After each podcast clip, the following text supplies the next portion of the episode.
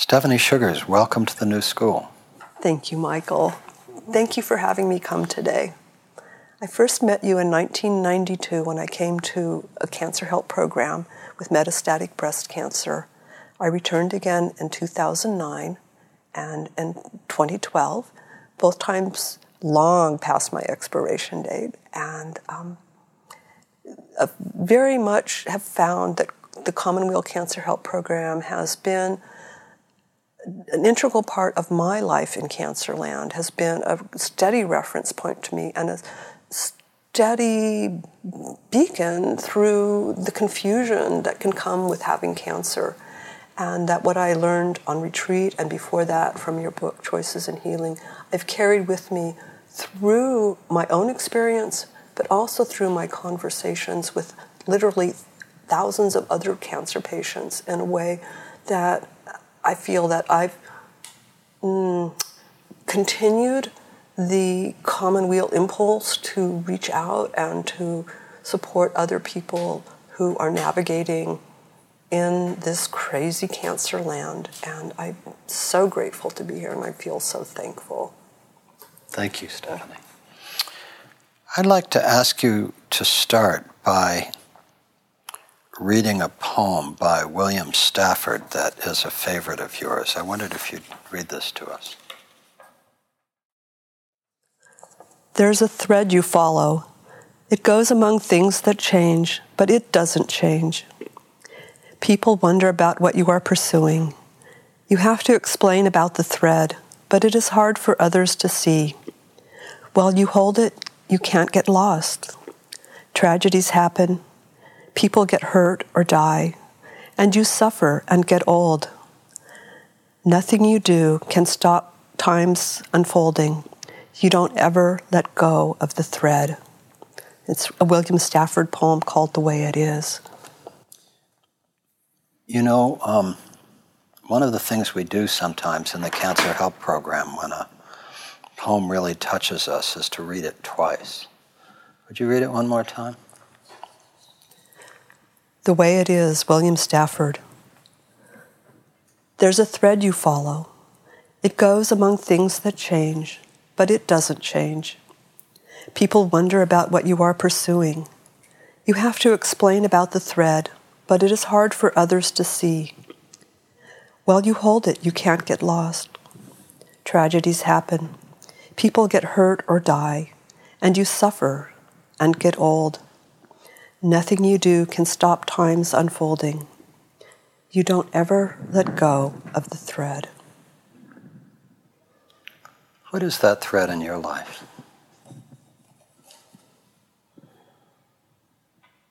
Mm. I might say it's more of a braid than a thread.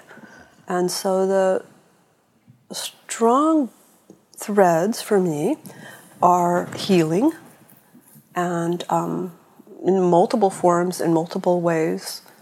Um, curiosity and interest in the world, and um, a continued sense of the transcendent or life beyond the obvious material basics that we seem to live in. You've lived with illness for a long time. Tell us that story. Um, yeah.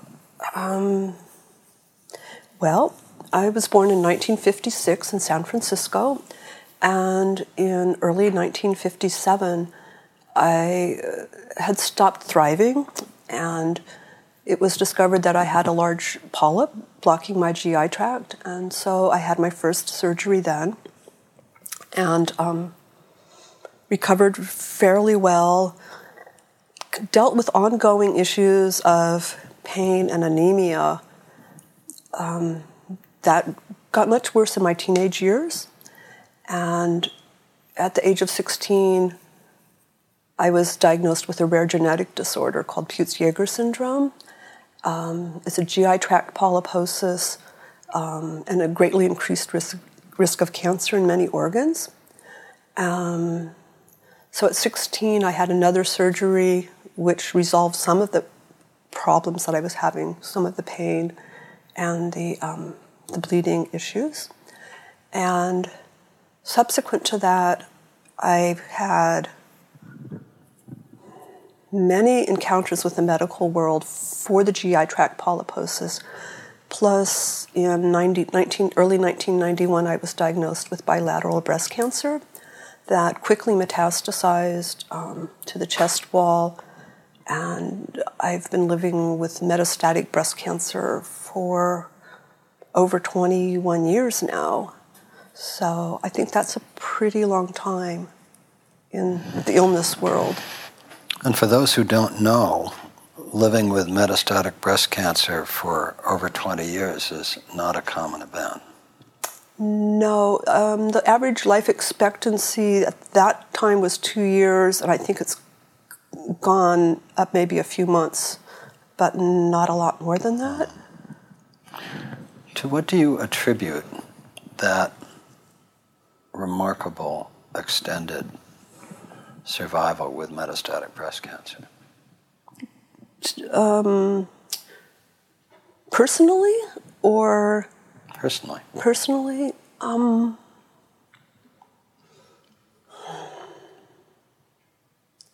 I've been very fortunate in many ways. I've had many healing adventures and many healing healers and connections with healers in my life. And had the capacity, this curiosity that I mentioned, this interest in the world, to take what people offer and integrate it, whether it's um, mind body techniques or um, ways of working with pain, ways of um, being open to something other than what's obvious. Um, I think I've had a really untraditional medical course. I haven't thrown everything at it um, the way a lot of my peers have done. So I've tried, I've used like a different benchmark, I guess you'd say, for what's acceptable for me to do and not, and the risks that I'm willing to take. I take what look really like really foolhardy risks from one perspective, but are really cautious from another perspective. And I think the big thing that I've been attributing my survival probably for the last five years. Um, this is going to sound really kind of kooky, but it's the way it reads for me, and that is the spiritual world wants me here. And so it's my job to take care of my vessel and to pay attention and to try to serve and to try to be attentive to what the spiritual world wants. And I get back the juice that I need to do that and the continued survival. But I think it's not just survival in the grossest sense, uh, you know, just a prolongation of physical life. I think there's also a life force that's granted to me that doesn't seem to be based on biology. Say more about how you experience that relationship to the spiritual life force.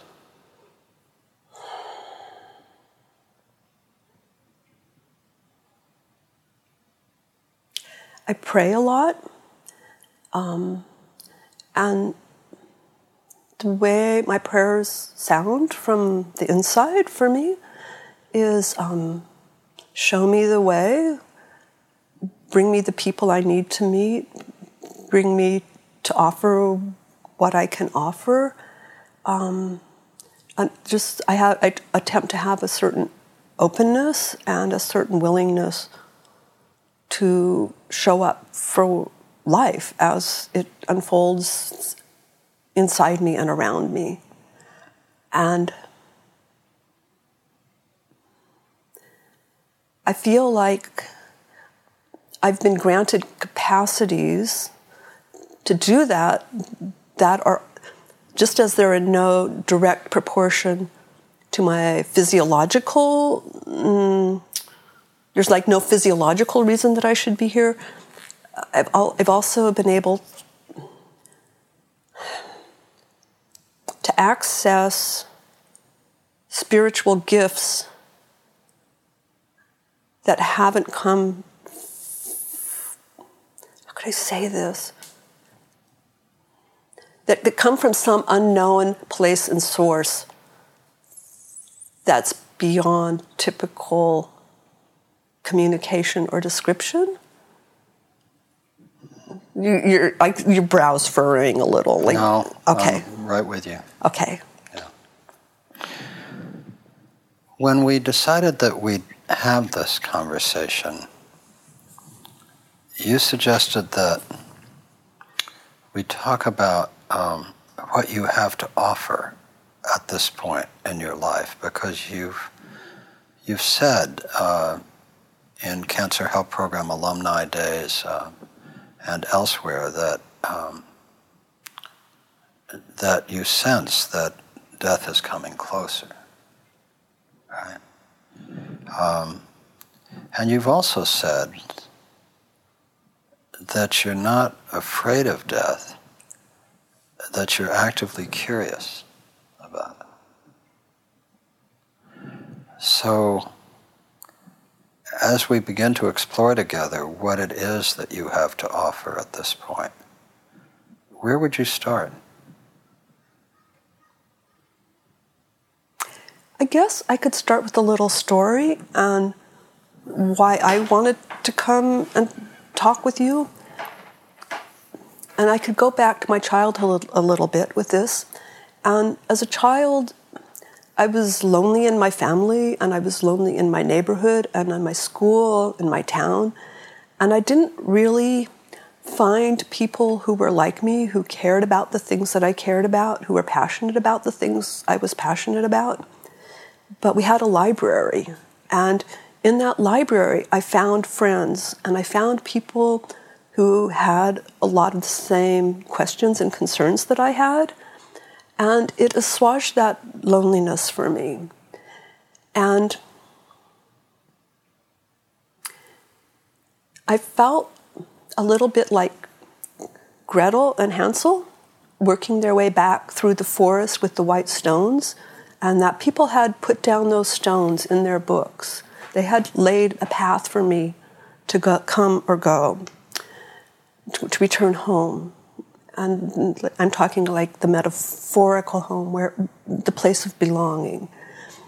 And so, what I've done during this period of, I'm going to be dying soon, and it's 5, 10, 15, 20 years later, and I haven't died that soon, is looking for people who are putting out the markers. Um, and there's not a lot of people who are facing the end of their lives who have put, in, put out those markers so much. So I just had a book out of the library, a wonderful book, collection about um, end of life topics. It was all written by survivors. And a couple of them admitted they were mortal. But for the most part, death was an aberration in their worlds. It was something that so upset their worlds that then they had to ponder it in writing and to try as a collection of short stories, un, um, creative nonfiction, first person. It, it, it was like I was looking for people who would tell me how it was for them at the end of their life and finding not that kind of nutrition there. I was finding the kind of nutrition for how do you deal when you're a survivor when your mom's died or your dad's died or um, someone else significant to you. And I feel like it's underexplored in our culture and it's underrepresented. And that might be something that I have to offer because I've been not only contemplating my own death, but showing up for many people at the end of their lives.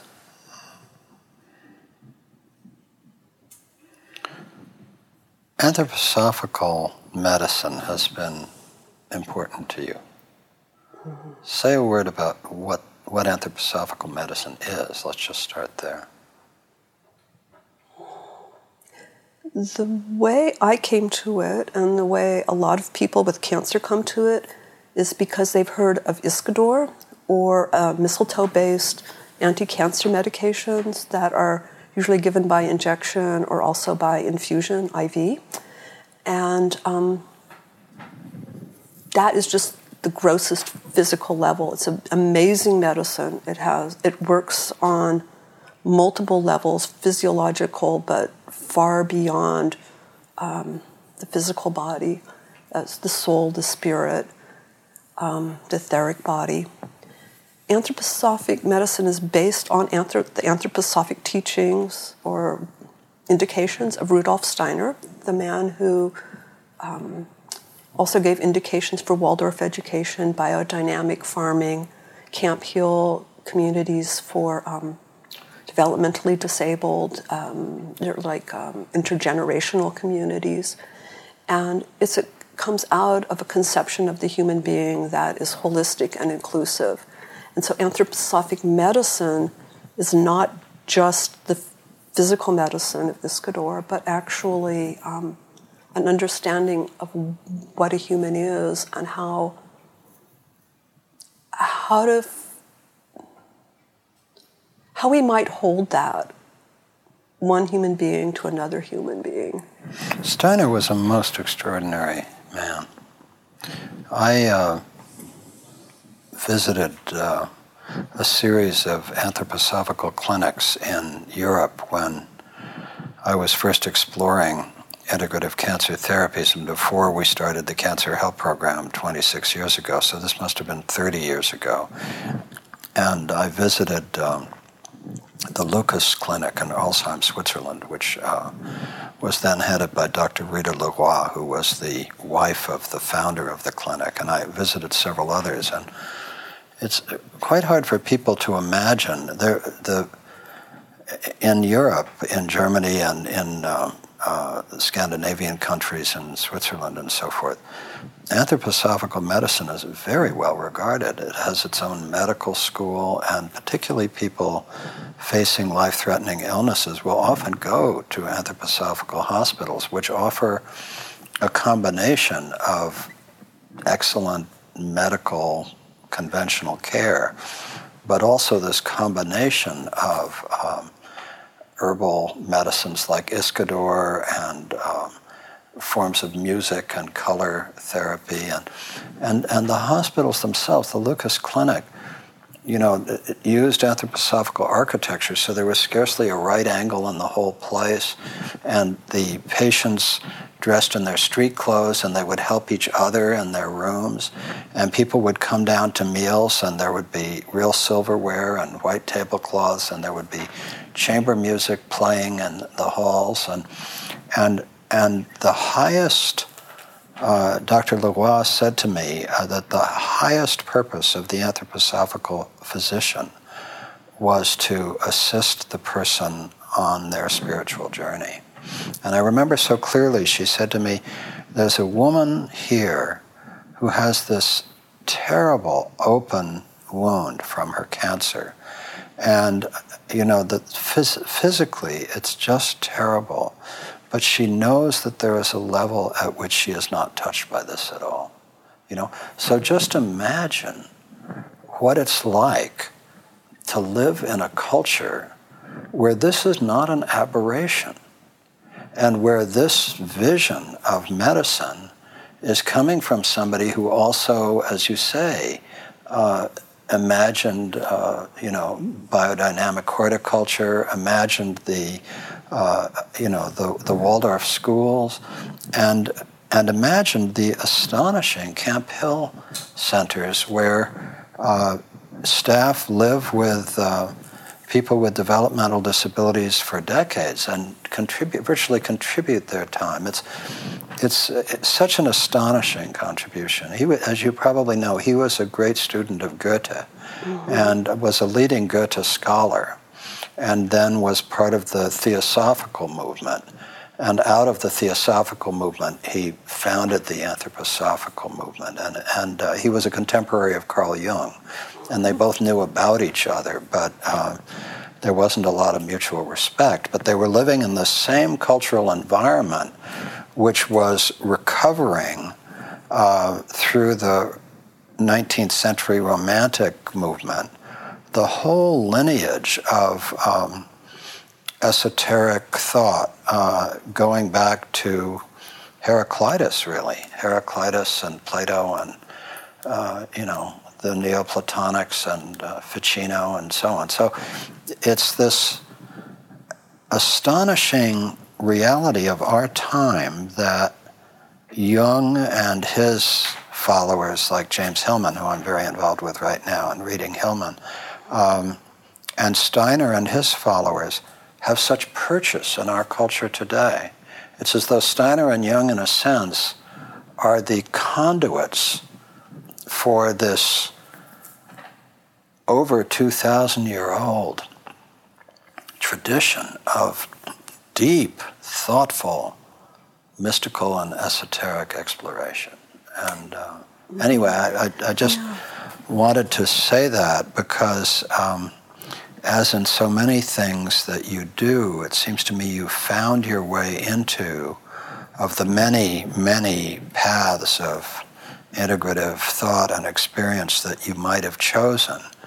Um, it's interesting to me that you found your way into one of the traditions that I regard as the most beautiful and most powerful of, of healing traditions. Yeah, and I'd like to say a little bit more about it because you're right about the, the roots and the history and the, the, the, loftiness of it. I went and spent a month in the Lucas Clinic. And, um, you did? Yes. I didn't know oh, that. Oh, okay. Yes, in um, 1977. I was there from the middle of September till the middle of October. And I went there, I, my cancer was progressing. What am I going to do?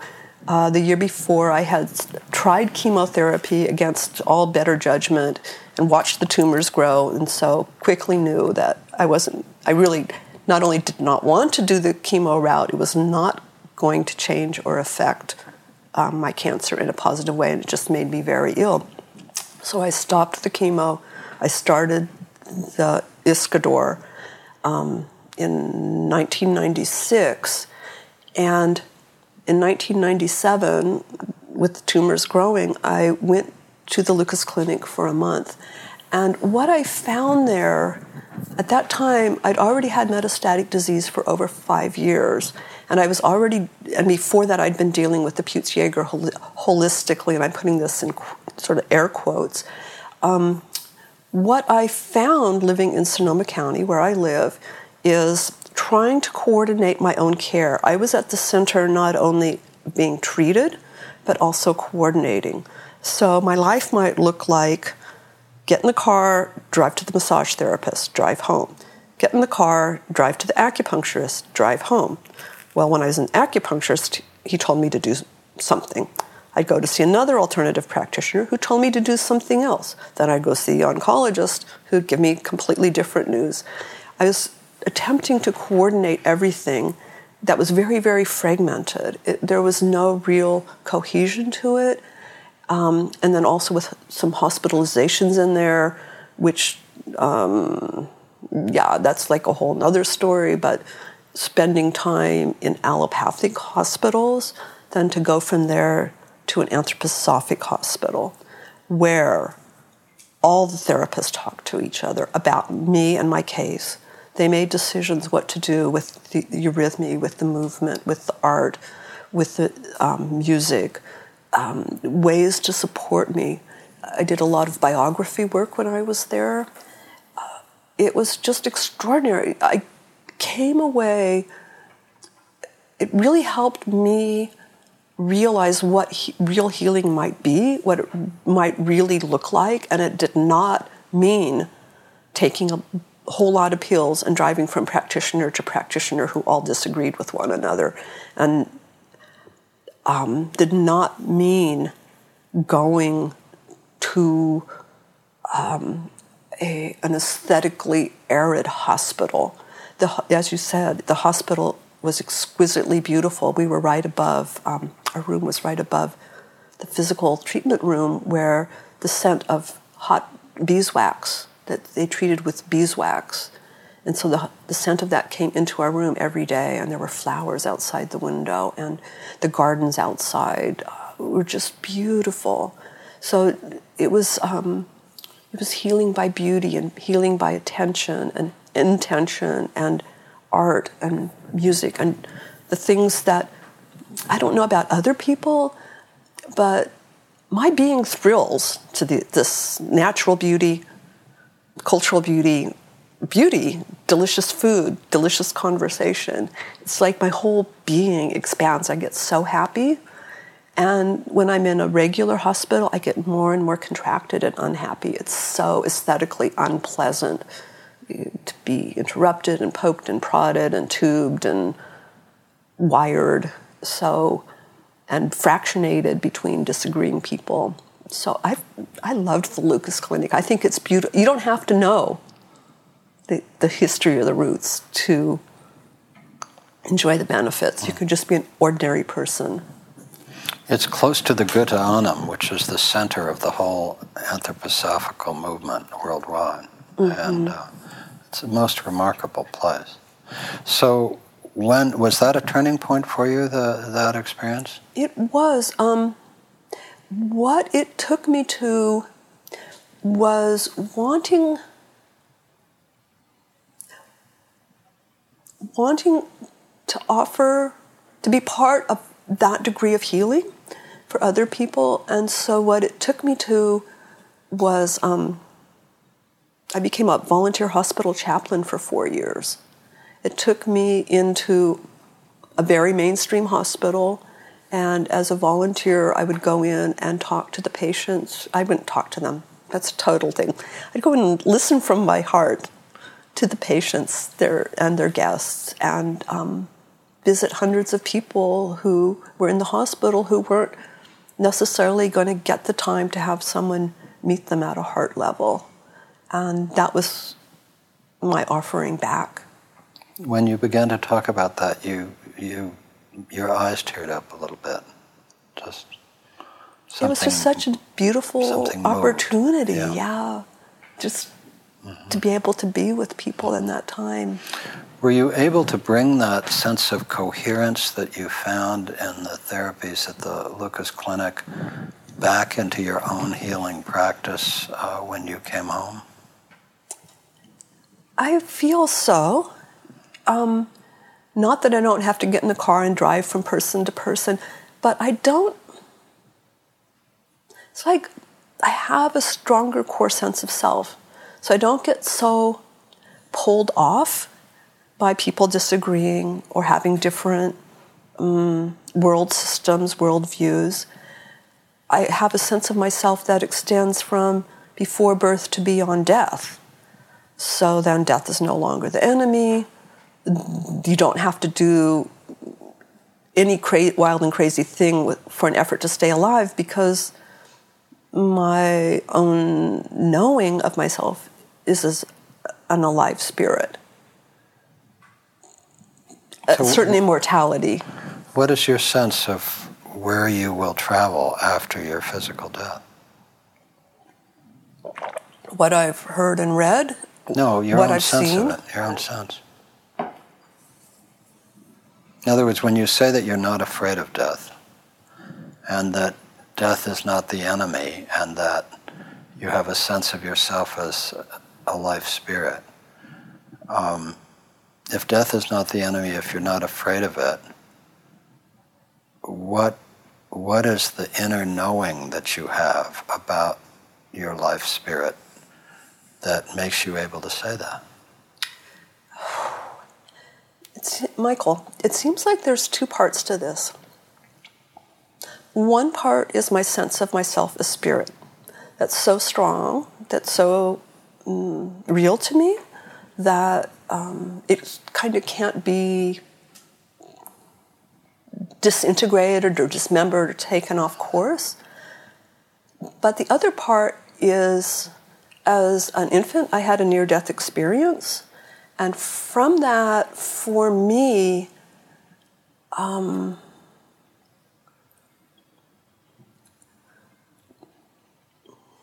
a tremendous sense of joy and happiness about what life will be then and there.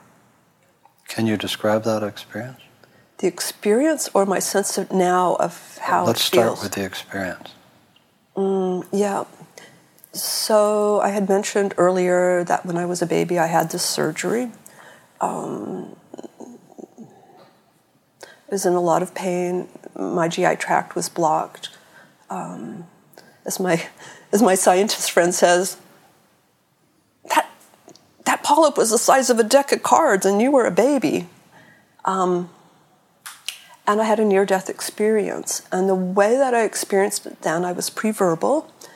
And the way that I experienced it was leaving my body and moving toward what I saw as a tree of golden light and in about the shape of um, an oak tree, a very rounded form. And I was going up to it and I was just blissfully happy. I was just so excited, like, whew, I get out of this body. And what I got was mm, you get to go back. And I felt there was like some resistance from me, like, I don't want to go back. And my sense is, since then, there was part of it me that felt like it was a punishment to have to come back to life, and part of me that felt like, okay, I'm going to do everything possible in my lifetime to earn my death, which is to follow life wherever, whatever life takes me, whatever life brings.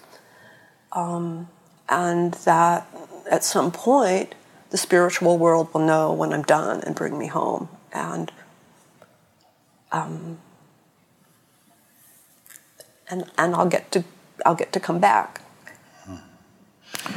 I'm wondering if I've ever heard anybody talk about a pre-verbal near-death experience. It's remarkable to me that you are able to remember it. I don't question it. I just find it remarkable. My sense of it then is I was really still pretty close to birth, and it felt so much more real than the life that I had been born into and lived hmm. for the eight, nine months up hmm. To the point that I had my surgery. Does this make sense? Yeah, it does. It's it's like the recognition was like, I know, I know this. Hmm. Th- this I recognize. What do you mean? I, you know, I don't. Re- it's like I don't recognize life on Earth, hmm. and that might be a difference. Have you had other near-death experiences since then, or not? No, I've had hmm. close calls, but mm-hmm. not like. But not when you left your body and so forth. Oh, I've left my body, but not Oh, not close to death. so say more about your other experiences leaving your body.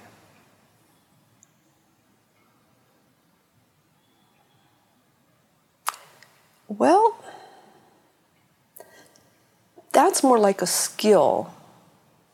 That's like a skill, something you put in your skill base. And Is it something you can do when you choose? well, I could for a very long time, Michael, but um, when I was in my 20s, I decided that I wanted to learn to live in my body.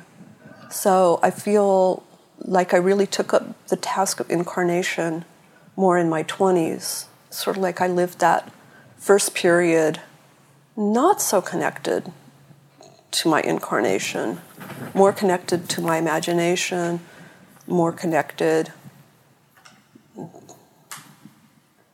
to spirit or environment. So, what was the period when you moved in and out of your body? Probably f- from when I was a baby until I'd say probably my mid 20s. And would you just go a little ways out of your body, or would you travel? What what, what was I would that? usually go a little ways. I could. Sometimes I could travel, but I was. It would be more. Something would be happening with my body, pain, something that I didn't want to be present for, and so I could detach and go and watch. And so, yeah, I'm sorry. Then there was some another part that I was answering a question in two parts. Well, then the second part, we started with your experience of uh, of uh, the, the the the near death experience in infancy, and then you said uh, we were talking about your sense of uh, how you know the spirit uh, continues after death, and and so we started with the early experience, and then we were going to turn to the question of how you experience it now. Let me just feel for a second. Yeah, take your time. Um, how how I'm going to reframe this a little bit. How it is that I have confidence that death is okay, that it will be okay for me. Part of it is based on the gifts I've experienced from people I love dying and people I don't know dying, and my experiences of being with them near the end, and then also being um, with their bodies, like at home funerals um, or in hospital rooms when I was a chaplain. And it's just, it's such a profoundly sacred and special, so say, thing. It's not a thing, it's not an experience, but it's a profoundly sacred beingness, change in beingness from incarnation to excarnation that I feel just having experienced that, it's like it's like God. It's like how how do you you could hear about it and you can hear about it. You can read about it and you could read about it. You can think about it and think about it.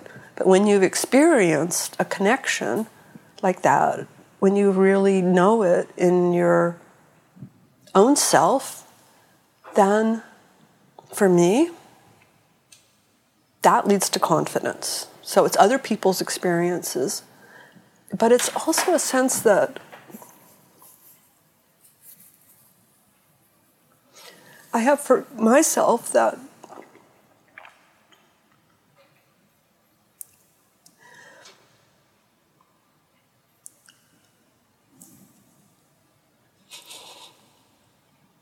that every day the spiritual world is sending sustenance and it's sending well-being and it's sending love and care and that i'm um,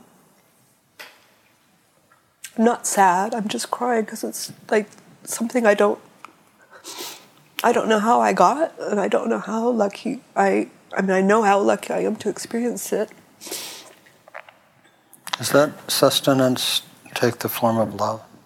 Mm-hmm. And it takes the form of love from all of the environment, from the natural environment between people, um, within myself. You know, I've had that experience myself recently, and it's a very new experience for me. I'm 69 years old, and you know, I, and if one thinks of the spiritual tradition, you know, Rachel Remen's lovely phrase that the purpose of life is to grow in wisdom and learn to love better, which I've always found a useful summary of one way of looking at life. And, um, and of course, that's a very ancient teaching. That's far from Rachel's original thought. But that sense that there's wisdom and there's love, right? And these are two poles of human experience. And, um, and um, and I always, not that I was wise, because I know that I'm not, but I always came from the wisdom end of it. And I felt I had a good heart. But and I have experienced love in my life, but somehow, you know, in the last six months or so, I just kind of got broken open to the deep experience of something like what you're describing. And, and again, it's broken open, you know. And one of the things I noticed about it, which was the most interesting to me, is the effect that it had on fear, because it tremendously diminished fear. It just tremendously diminished fear. And the sense that I have of what you're describing of the confidence in the face of death is it's not that I know, and I think you probably know a great deal more about this than I do. It's because I think you've been broken a lot more than I have, and because I think you've made use of the breaking more than I have. But, but I've been broken enough to have some sense of this. Uh, it's not that I know where the soul goes, I don't know that. But what I do know is that I do know that experience of a kind of all encompassing, uh, as you said, s- source of nourishment that takes the form of love. And what I know is that in that space, I feel as if I am experiencing the eternal. And I don't feel, I feel like, you know, I could die now because I've tasted this in this lifetime. I've been given the gift of tasting this. And I think lots of people get this gift. It's not like some mm-hmm. erudite, you know, airy fairy, hyper spiritual, you know, enlightened experience. This is widely available to human beings. You know, lots of people have it. You know, lots of wise old ladies have been there and back a hundred times, you know. But but I know for myself that the nature of the soul and the spirit remain a complete mystery to me. Just hints, right? But what I, you were saying, you can read about it, you can think about it, it doesn't touch it. But the knowing of the experience of a transcendental form of love just changes everything mm-hmm. you know? And, and fear goes away, and one has a sense that, okay, God, I want to live a long time. I'd like to be around. I love serving you and serving life, but um, if you need to take me, thank you for having given me this experience. Hmm. Yeah. I'm, yes, yes, yes, yes, yes. And I think I'm even a little I'm in a little different place and maybe it's because I've lived with life-threatening illness basically mm-hmm. my whole life. Mm-hmm. Um, I really see, feel, perceive death as a homecoming. Mm-hmm. I just as this sense of transcendental love flowing into us. Mm-hmm. I'm experiencing it flowing through me and flowing back out. I'm, I'm feeling for myself increasing connectedness mm-hmm. um, on multiple levels, and I'm not talking about. I went down to the mall and shopped and got my new thing. Mm-hmm. I'm talking about. I'm increasingly part of something bigger than myself, mm-hmm. and when I shuck my body, I'll get to be there mm. full time. That's wonderful. Yeah. Mm. So, one of your many adventures that I don't want to ignore is uh, that with this lifelong experience with, do you say Peutz Jeghers? Is that how you say it? Peutz Jeghers, yeah. Peutz Jeghers syndrome, which, as you said, is this experience of cysts in the digestive tract. GI tract polyposis. G- yeah, mm-hmm. yeah. And you became an expert on that and le- have led a, a global network of people with Peutz-Jeghers syndrome. Is that right? Yeah. Say a little about that. Well, that's been really fun. And when I was growing up, I'm the first person in my family to have this um, disorder. It's just one one extra, I think A or C, and the whole thing went awry. So is that called a genetic polymorphism? Is that what that's Not called? a genetic polymorphism. It's a gene- It's a rare genetic syndrome. Okay. And so, about half of us that have it are the first people in our families to have it. I never met anybody with it. I started hanging out in medical libraries so I could read case histories of people who had it. It's very rare. Um, and in 2000, I started an online support group for people that had it. And um, it's an international group. Um, I feel like several things happened for me with that. Uh, an isolation that I had through childhood and um, until my 40s then turned around. I started to hear from people about their lives and then to begin to meet them. Um, I felt like rather than having the doctors and the researchers define us and our experience and describe it back to the medical literature, we began to describe it to one another and to formulate our thoughts and feelings and take them out.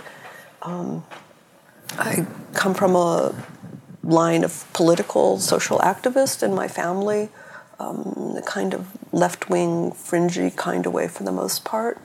Um, well, some right wing activism too. Um, but just basically, like, if you want to see something change, do something to make it change. So I was able to. Scoop Nisker used to say, if you don't like the news, go out and make some of your own. I have right? gone out and made some of my own, Right. yes. So I've written articles, I've been on the radio, I've spoken to medical um, gatherings about life with Peutz-Jeghers, and I've helped a lot of people survive and grow up. So there's a real feeling for me of um, from something that was so isolating and so disconnecting to a way of being connected and How many people alone. are in the group? I think we're about 325 now, and a, probably another couple hundred have passed through, and a good number of people died. Um, the risk of cancer, the lifetime risk of cancer by the age of 64 is like 93 percent. Including a higher risk of, breast cancer. Yeah, the, uh, yeah, definitely the breast cancer, Right. but um, lung, pancreatic, Right. GI tract, ovarian, uterine, testicular. Do we know whether there's any environmental contributor to the Peutz-Jeghers syndrome? Has that been I don't explored? think the syndrome itself, but things like um, smoking are obviously going to make the lung cancer and pancreatic cancer risk Worse, a lot, lot right. worse. Although, you know, it's so complicated. One of the things, I have benign essential tremor, as you know, and it's like Parkinson's, but, you know, it's not going to kill me. But one of the amazing things is, you know, what reduces the risk for Parkinson's disease is cigarette smoking and caffeine, right? And I just love that. I love it that the world is so constructed that I love it when things break my theories about how the world should be. But isn't it wonderful that cigarette smoking and caffeine reduce the risk of? Uh, Yes, it's like know. the Woody Allen joke Yeah, about right. the chocolate Right. cures everything. Mm. right, right. just just wait long enough. I do think um, I want to go to this because it's something that I have a lot of confusion about for myself. Um, I lived a very healthy lifestyle. I didn't have insurance for a lot of my adult life, health insurance. Um, I lived a semi-impoverished life. I worked at a natural food store, um, ate well, never smoked, never drank, bicycled, hiked, did yoga, you know, just lived that very stereotypic lifestyle and then got cancer, breast cancer in both my breasts at 34. And at the time, I felt, mm, I'd say, betrayed in that my cancer prevention lifestyle hadn't prevented cancer.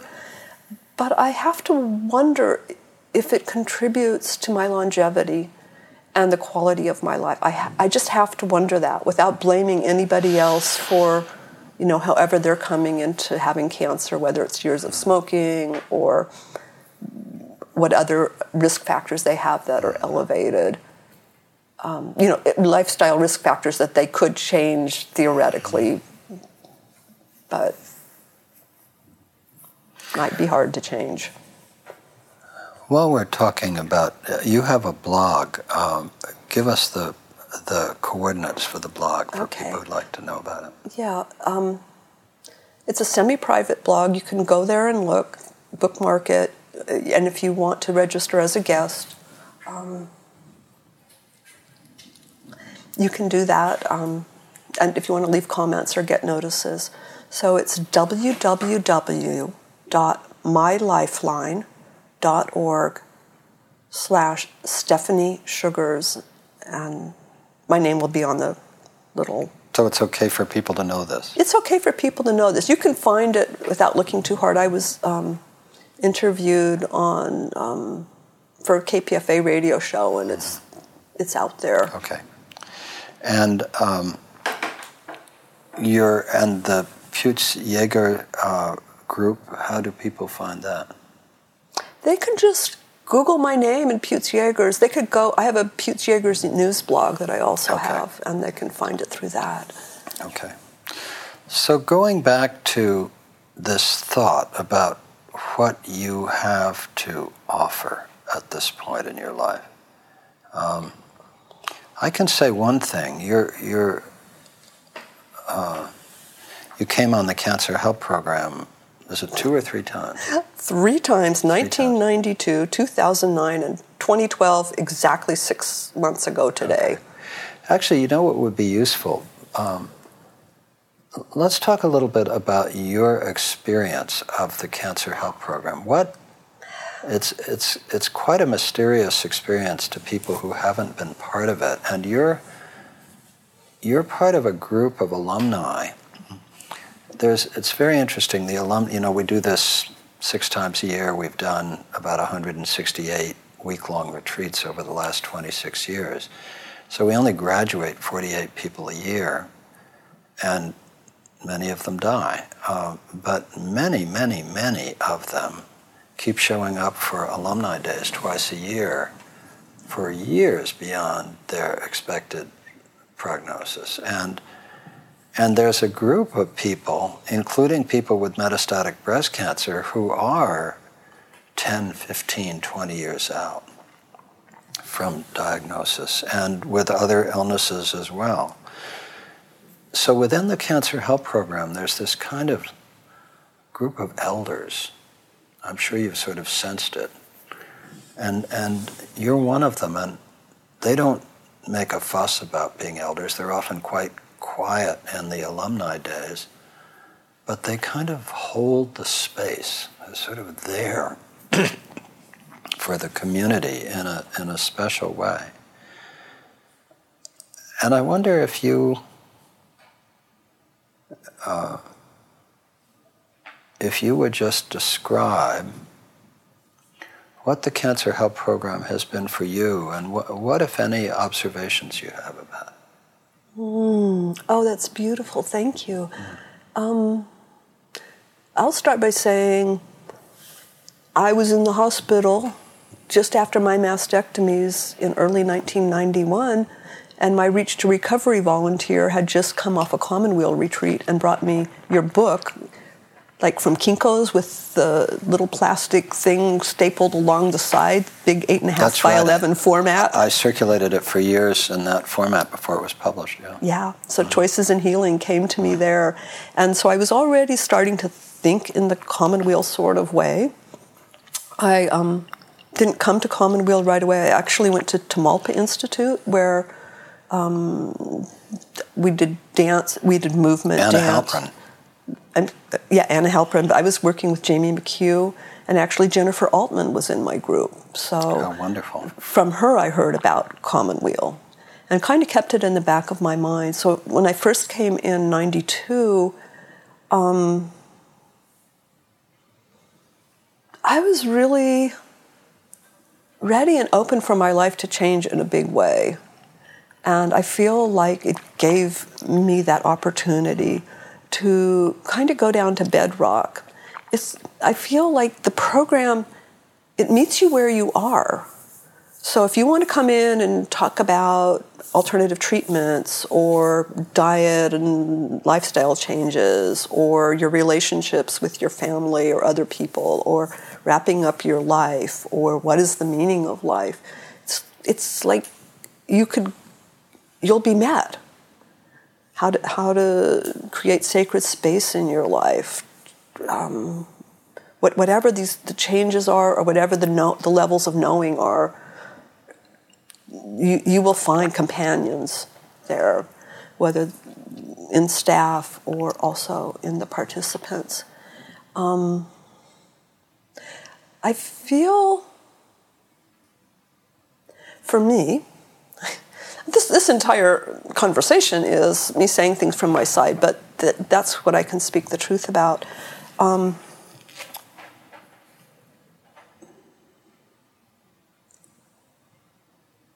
there's an implicit challenge in the program to take up your life to whatever extent that you can. And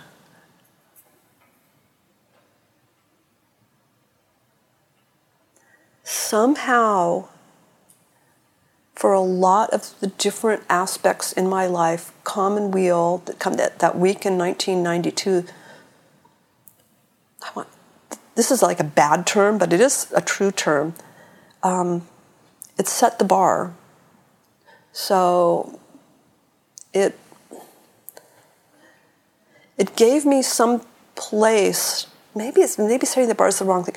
It set some framework or some.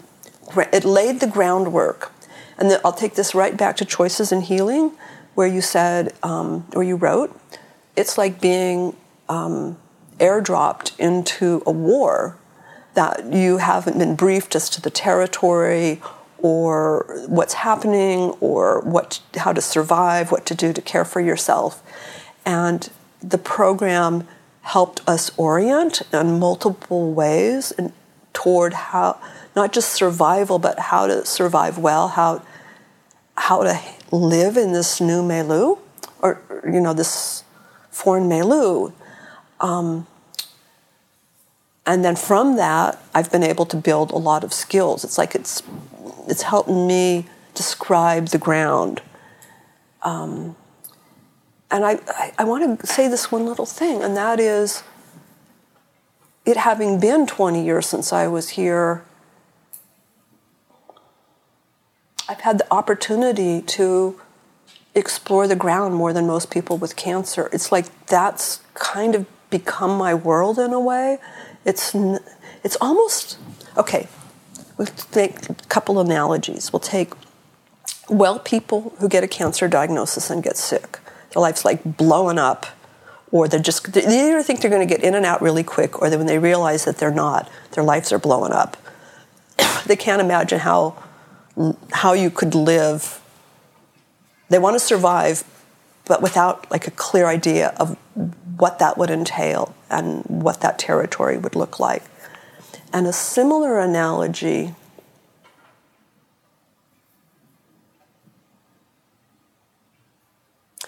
is around dying and death. It looks like a catastrophe or a terrible thing unless you've lived in it for a long time.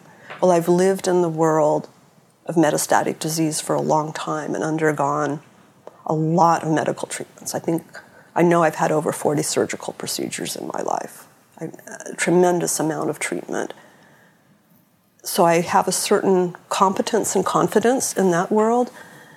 I have this, similarly, I have a level of competence or confidence in death because of repeated exposure and because of my own life experience. And maybe these, when I used the analogy of Gretel earlier, maybe this is a, my white stone. Maybe this is what I have to contribute.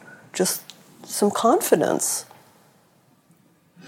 You You brought uh, a remarkable man named Francis Weller to my attention, and he actually came out uh, a week or so ago and did a, a workshop on, on grieving. Um, and he thinks the world of you. Um, tell us a little about Francis Weller and your experience with his grief work. Yeah, I'm happy to do that. Um,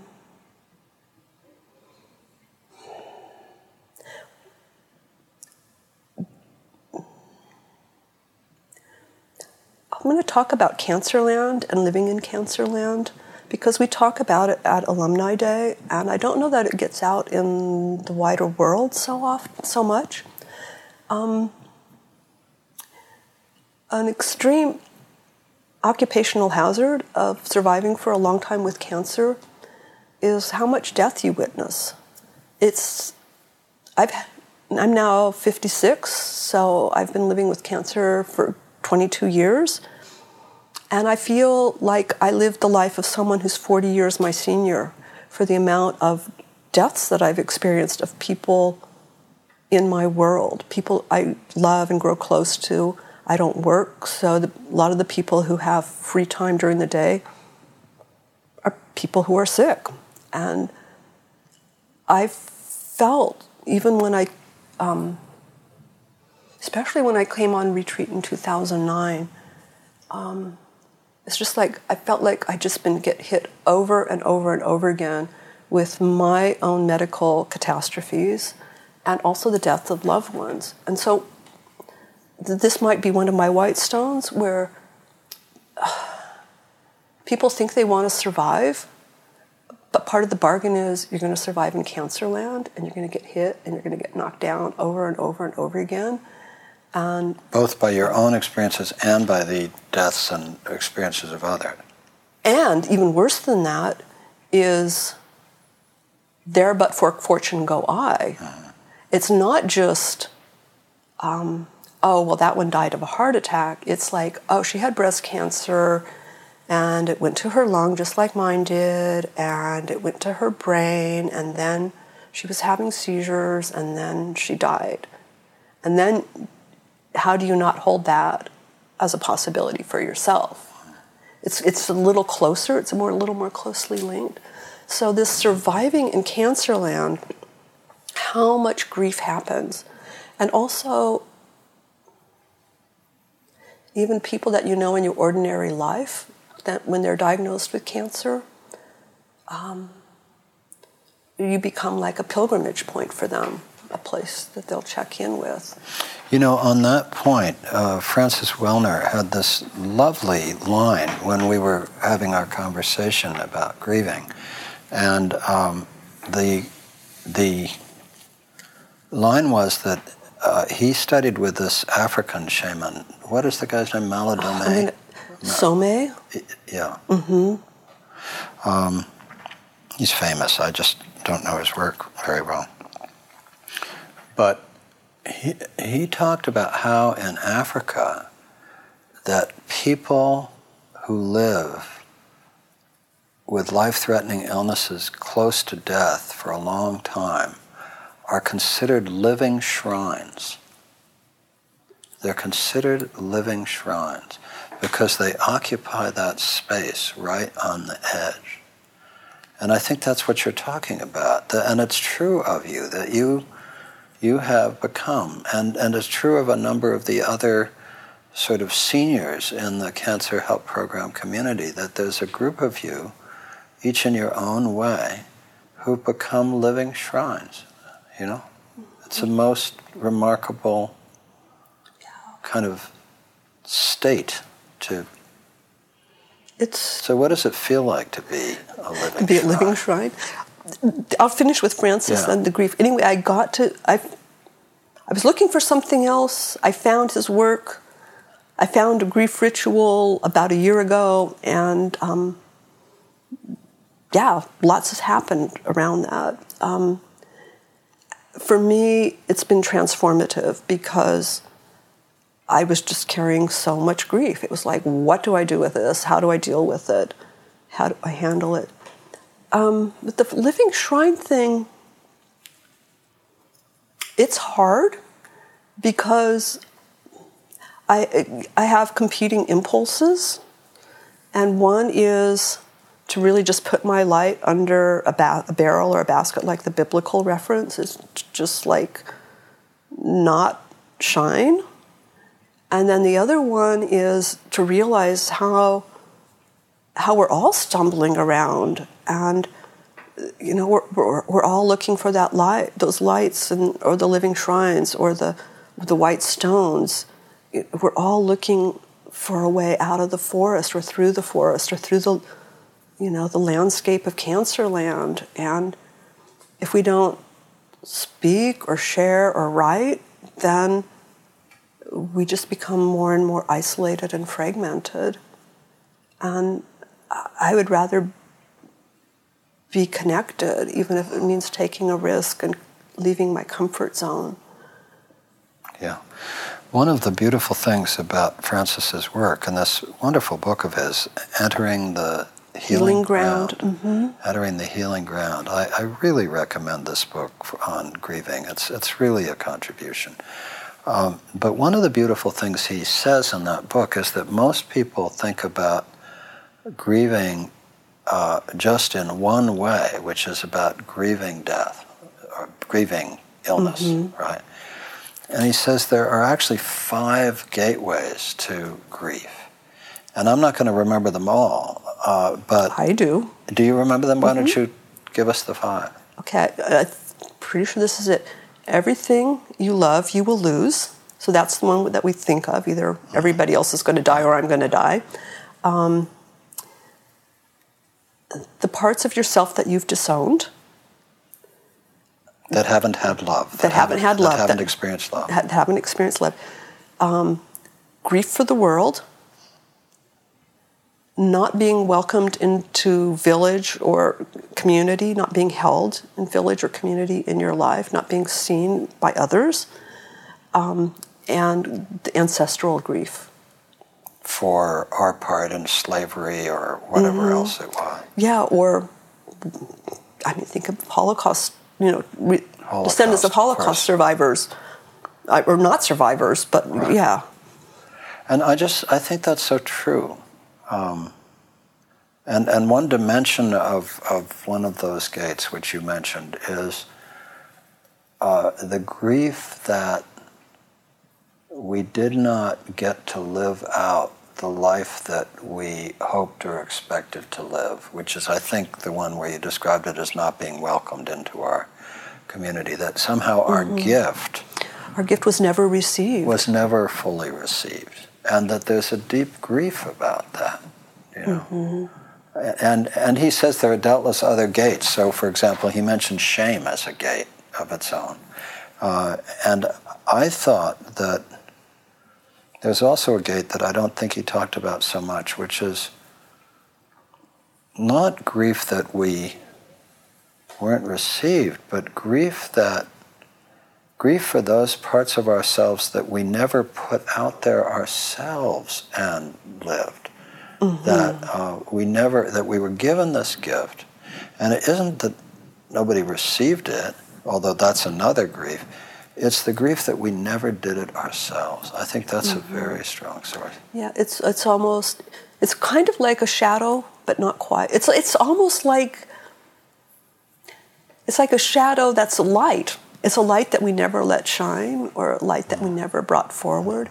Yeah, I was talking to Meg on the way here, and I haven't worked for almost 17 years.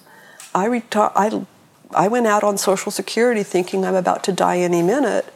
You know, statistically, I'm I'm there. I'm past there. I'm past it by a few years, and um, and how our culture is constructed that somehow our worth, our value is tied up with our career, our income, our profession, our um, status in community, our education, um, all these different ways that we conditionalize what it is that we have to offer or contribute or to make ourselves part of a whole. And in that, we leave ourselves out. Um, and I feel like, especially as economics, I think will continue to collapse and environmental needs will continue to get higher. It's like, why in the world are are we continuing to use this obsolete way of disempowering ourselves um, by p- setting up a system of measurement that when we get to the end of our lives, we may look back and say, I left my life unlived or partially lived, all, all the parts of me that I, I didn't bring forward. You know, my beloved friend and colleague who you met, Susan Braun, who was the executive director of Commonweal for four years and really brought the end of life work to Commonweal as something that she contributed, and we continue it. Um, she um, is now on the board of Commonweal and has moved back east to do other work. Um, but uh, one of her observations is the incredible social cost, not just personal cost, but social cost of our culture of death. I mean, we all know that, I forget what it is, but it's like 80% of total lifetime medical expenditures or something like that are spent in the last six months of life, some mm-hmm. enormous percent.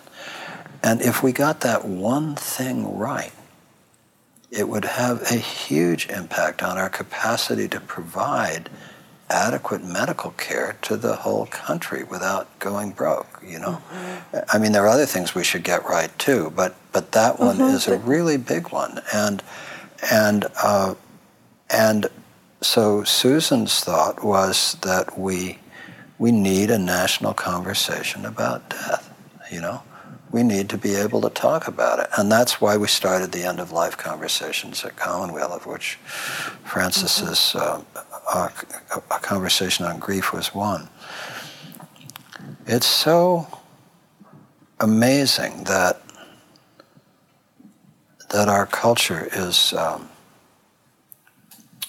so death phobic, death phobic, deformed so many different words we could use. But what if? I mean, it's not like we have to invent something new. I mean, the, the great spiritual traditions yeah. have, for the most part, you know, discovered healthy relationships with death all over the world. You know, I mean, people. Mm-hmm lived in the presence of death for millennia before we banished death to the edge of the life experience. The life expectancy a hundred years ago and what it is now, yeah. we just think we can. It's right. sort of like our use of oil. We just think we can do this, right. and we, we just think we've invented a new way to live that we right. can live indefinitely. We've pushed death to the margins.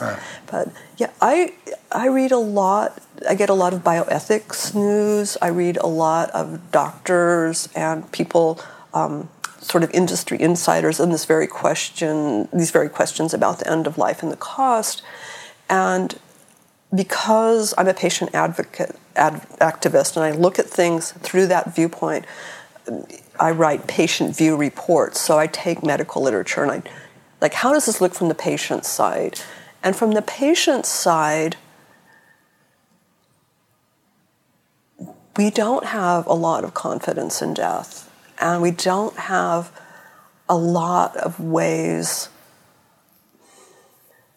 sort of to step out of when, you, when we have cancer. It's like it's like like your analogy of dropping into a war zone. It's like you don't feel like you have any option but to take the weapon that's handed to you and do the thing with it that you're told to do, even if it means severing part of your body or losing part of your function or risking your life. You don't have the chance of saying this other way of dying would be more in keeping with who I am, would be more honorable because there's such a flurry of activity and there's such a sort of a pre-programmed way to go. The way to, to do cancer is so sort of pre-programmed by the medical complex that people don't f- have uh, that luxury that I've had of over 20 years of living as a companion with death and really getting okay with it. And it's, it's really, I think, a cultural lack. Were you on a cancer help program with Lenore Lefer? Two, yes. Two. So you know, Lenore co-led the cancer help program with me for 25 years um, as the psychotherapist co-leader, and, and truly was one of the most gifted psychotherapists, uh, both individual and group, I've ever met. And you know that she is now um, living with pancreatic cancer, and uh, it's very recent. It was the, just the last month or so that she was diagnosed and it's inoperable. And, and she is living with this end of her life period with the same incredible grace and dignity and wisdom that she showed for 25 years co-leading the cancer help program. I mean, uh, you know, I know she just sent me a note uh, last night that she and her family and some of her, she's a very private person, but she and her family and some of her very closest friends have gathered for a solstice Hanukkah celebration of her life, a rejoicing, you know, a rejoicing. And how many years did she and I co lead the evening on death and dying in the cancer help program? And she always talked about how difficult it was to get her family to talk about the fact that she might die. And the way she did it was that her family, I bet you remember this, that her family loves food. And so she decided to open the conversation by saying, you know, I know you don't want to talk about this, but let's talk about what food will serve at my memorial service, you know, and so they could all get into, mm-hmm. you know, that, and then the conversation moved from there. But the reason I bring that up, for several reasons. One is that Lenore is so on my heart right now. Mm-hmm. You know, I just talk about grief. I just have this deep grief for Lenore. Um, but in one way, I have grief. In the other way, I celebrate because this is a woman who lived her life with, you know, incredible beauty. But the reason I did bring it up is that the conversation, a lot of people find it hard to open up the conversation about death and dying, and hard to bring their families and friends into it because, as you and I both know, so many people respond if somebody wants to talk about it, oh, you're going to beat this, keep a positive you're attitude, fine. you're going to be fine. Mm-hmm. And people have this sense that if they look at death, that it means they've given up the fight for life and that it means that they're going to die sooner and therefore they shouldn't think about it. And as you know, my philosophy is far better to look at it because the amount of psychic energy it takes not to look at it is overwhelming, creates anxiety, depression, all kinds of things. If you find a way to look at it, and as you so profoundly have, to be with it, you actually have more energy for living. And it could well be that part of what's contributed to your extraordinary experience is that you've been not afraid of death for a very, very long time. You know, I don't know mm-hmm. if that that's, relates. That's absolutely true. Yeah. And I'll also say, though, I feel like Lenore is well prepared. Yes. She's had 26 years of observing other people's experience yeah.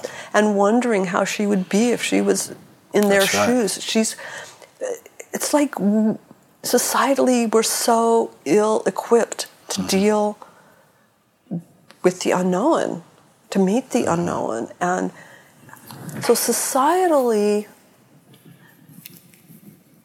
we're not schooled in living with uncertainty. We're not schooled with how to have our hopes dashed and deal with that. It's like life teaches us, but society doesn't kind of come around and get our backs and model for us how to do it. So I, I feel like Lenore, other people in this program, you, of course, all the other staff, you've had this exceptional experience of being able to look at other people's experience and wonder, what would I do? How would I do it? So when you had your heart attack, you took it up in a very different way than you probably would have without the Cancer Help That's program. true. Absolutely true.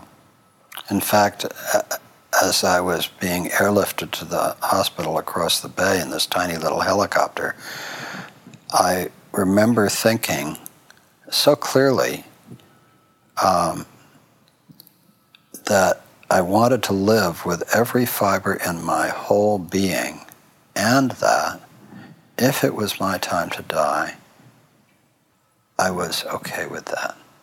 And I was so interested that that was my experience because I had always wondered how I would be in that moment. And then I got to the hospital. They told me I was having a good heart attack. Everything was going to be fine. And so I was unafraid in that moment. But then when I got home and told, was told I was going to be fine, that's when the anxiety set in. That's when the fear set in. So what I discovered is that when I'm very close to death, or potentially, I'm not afraid. But there's a band of fear that is between when I'm feeling well and when I'm feeling very close, which is when you know some new symptom comes up or I'm thinking maybe I'm having another heart attack or something, and then the anxiety kicks in and it's negotiating through that band of anxiety and fear that yeah. I find a challenge. And I'll say there's, for me, there's a parallel uh, with, with the very similar experience with the death. When I'm close, I'm fine. Mm-hmm. I'm totally fine. When I'm, there's, yeah, maybe there's periods when, like, I just put it, I just paid for a workshop I want to go to in February, and I'm thinking, am I out of my mind? Mm-hmm. But you know, then I become a little more attached to being here, a little more have this idea that in two, three months I'm going to actually want to go to this workshop. But um, pain, and I think that's something that uh, we don't talk about. Um, some of my most transcendent moments have been filled with pain. There's something for me, and this might not be true for anybody else, but in the sense of I wish somebody had told me this a long time ago and they hadn't, is something has happened often for me with pain where I go someplace that's so unbelievable and remarkable and extraordinary and blessed, just blessed that and having done this repeatedly, you know, close, far, close, far, and I don't know if the place of surrender exactly what it is, but something happens that it's okay. Is it I'm related okay. to the fact that there were times in your childhood when something painful was happening that you left? Is it connected to that? Oh, that, that's a great question.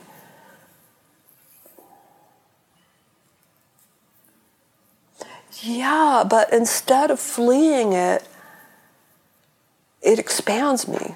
Hmm. So instead of instead of doing like a linear jump from my body out of my body, it's like I do a, a spherical expansion mm. all around me. Mm. Wow. So we're coming to the end of our conversation, and I first of all, I want to thank you so much, Stephanie, and, and say to you, you know this, that not only do I enormously admire you, but I also really love you. And um, so that's something I need to say. Um, what haven't we said? What would you like to say? Um, where should we bring this conversation to a close?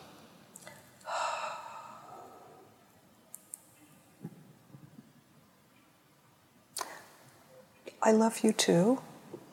And I'm grateful to be part of um, the end of life series conversations. I feel like I have no clue what my contribution is, but um, just a willingness to to be part of it and, and a feeling of being honored to be part of it. Um, and also, um, I really want to call in so many people I've known who've died and to just reiterate again, and I don't know how many, I think we need to say this like a thousand times to one another that death is not a failure, that it's not a loss. I mean, it's a loss, it's a loss to the survivors, but it's not losing one's battle against cancer, and it's not. Um, it's not that you did it's not a punishment it's not something you did wrong it's absolutely integral with life and um, that could help us reframe it. Are there some people you want to call in by name who have gone before? Mm-mm.